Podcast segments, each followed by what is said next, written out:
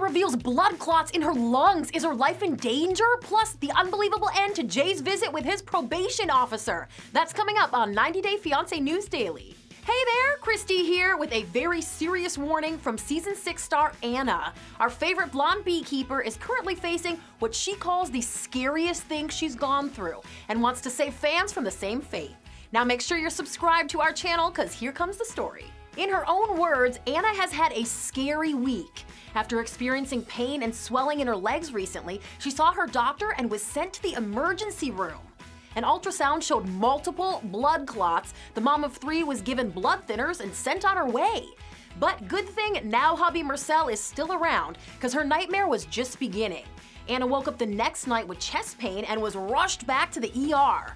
That's when doctors made a terrifying discovery. Anna has blood clots in both her lungs, she revealed on social media. I'm now on bed rest for the next few days. This is the scariest thing I've gone through, Anna writes.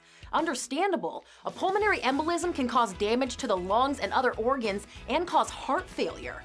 It can happen to anyone, Anna reminds us, before urging fans to get checked out if they feel something isn't right. Great advice, and we're sending healthy vibes your way, Anna. Now on to a 90 Day Fiancé News Daily first. Jay did something right and stayed out of trouble! Yay! Ashley's almost ex has been on probation following a June incident where he violated a protection order she had against him. He was taken into ICE custody, then released on July 31st with a sentence of six months probation.